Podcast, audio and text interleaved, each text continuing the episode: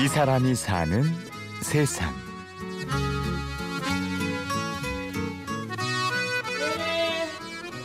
반갑습니다. 반갑습니다. 자, 오늘은 집에 잠자는 한복을 가지고 오늘은 재활용. 집에 있는 치마가 이곳은 대구 남산동에 있는 복지관입니다. 자원봉사센터에서 운영하는 한복 수업이 막 시작됐는데요. 한복을 곱게 차려입고 강의를 하는 사람은 한복 연구가 문승년 씨입니다. 승년 씨가 한복 연구가로 활동한 지는 올해로 15년 정도. 다른 사람들에 비하면 출발이 좀 늦은 편이죠. 주부였습니다. 아주 평범한 딸 둘 가진 엄마였는데 90년도 제가 암 선고를 받게 됐어요. 제가 한복을 평소에 어, 그런 결혼할 때 한복을 입고 아기를 가졌을 때 임신복으로도 한복을 입었었어요. 그러다 보니까 한복이 참 좋아서 암 선고 받고 정말로 어, 아픈 몸이지만은 뭔가 취미를 가져야 되겠다 해서 배운 것이 한복을 배웠어요.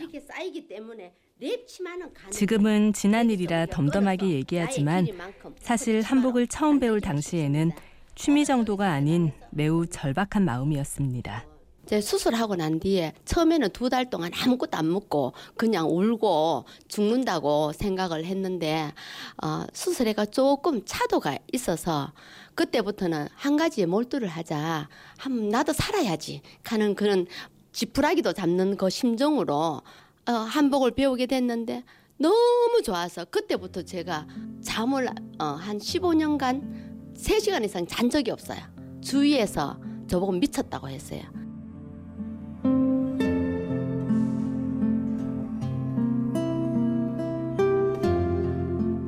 다행히 수술은 잘 되었고 몸이 좋아지면서 승련 씨는 더욱 한복 만드는 일에 집중했습니다. 그러다 보니 욕심이 생겨서 마흔 중반의 나이에 대학교에 들어갔고 그 후에는 대학원에도 진학했습니다. 그렇게 한복에 푹 빠져 지내던 어느 날 날벼락 같은 소식이 전해졌습니다. 암이 재발된 거였죠. 한 학기를 딱 다녔는데 그 다음 학기에 등록을 딱 하는 동시에 위암이 2차 암이 그때 왔어요. 아, 막 살이 막 빠지기 시작해가 뭘 못 먹으니까 8kg, 뭐 9kg 빠지기 시작했어요. 한 번도 아니고 두 번이나 가슴이 쿵 하고 내려앉았습니다. 하지만 지난번처럼 이번에도 까짓 거 한번 해보자 하는 생각이 들었다는 승련 씨. 그때 암에 걸린 덕분에 한복을 배우게 된 것처럼 이번에도 뭔가 다른 것이 숨어 있을지도 모른다고 생각하며 병과 싸웠습니다.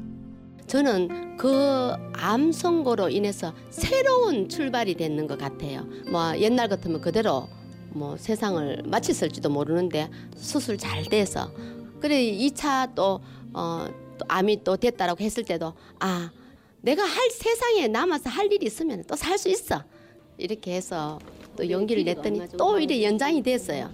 아, 그럼 아직도 내가 할 일이 많구나. 36, 36을 그럼 위에 시접이 좀 있어야 되니까 37로 재단을 좀 해주시면 좋겠습니다.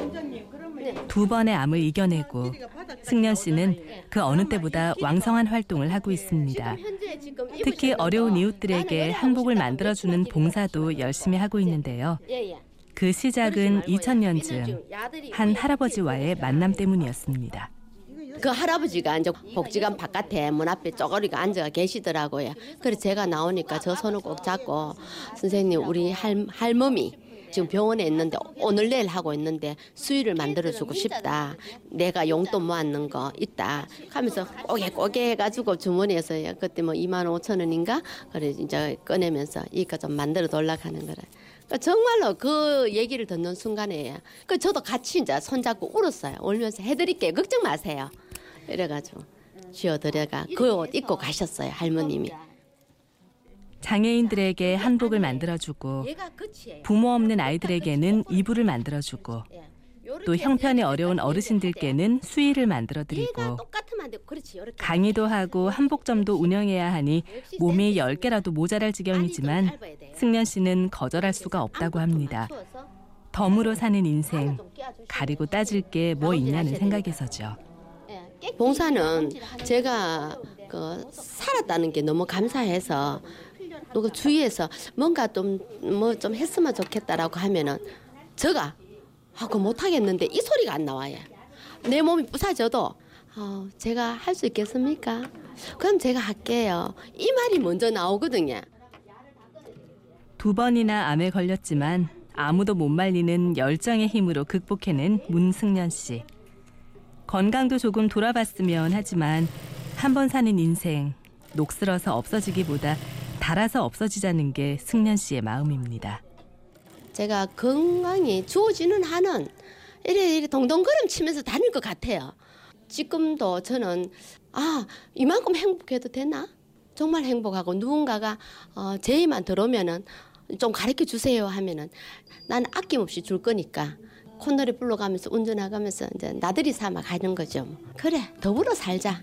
별거 있나 인생 별거 있나 그래 살고 있어요.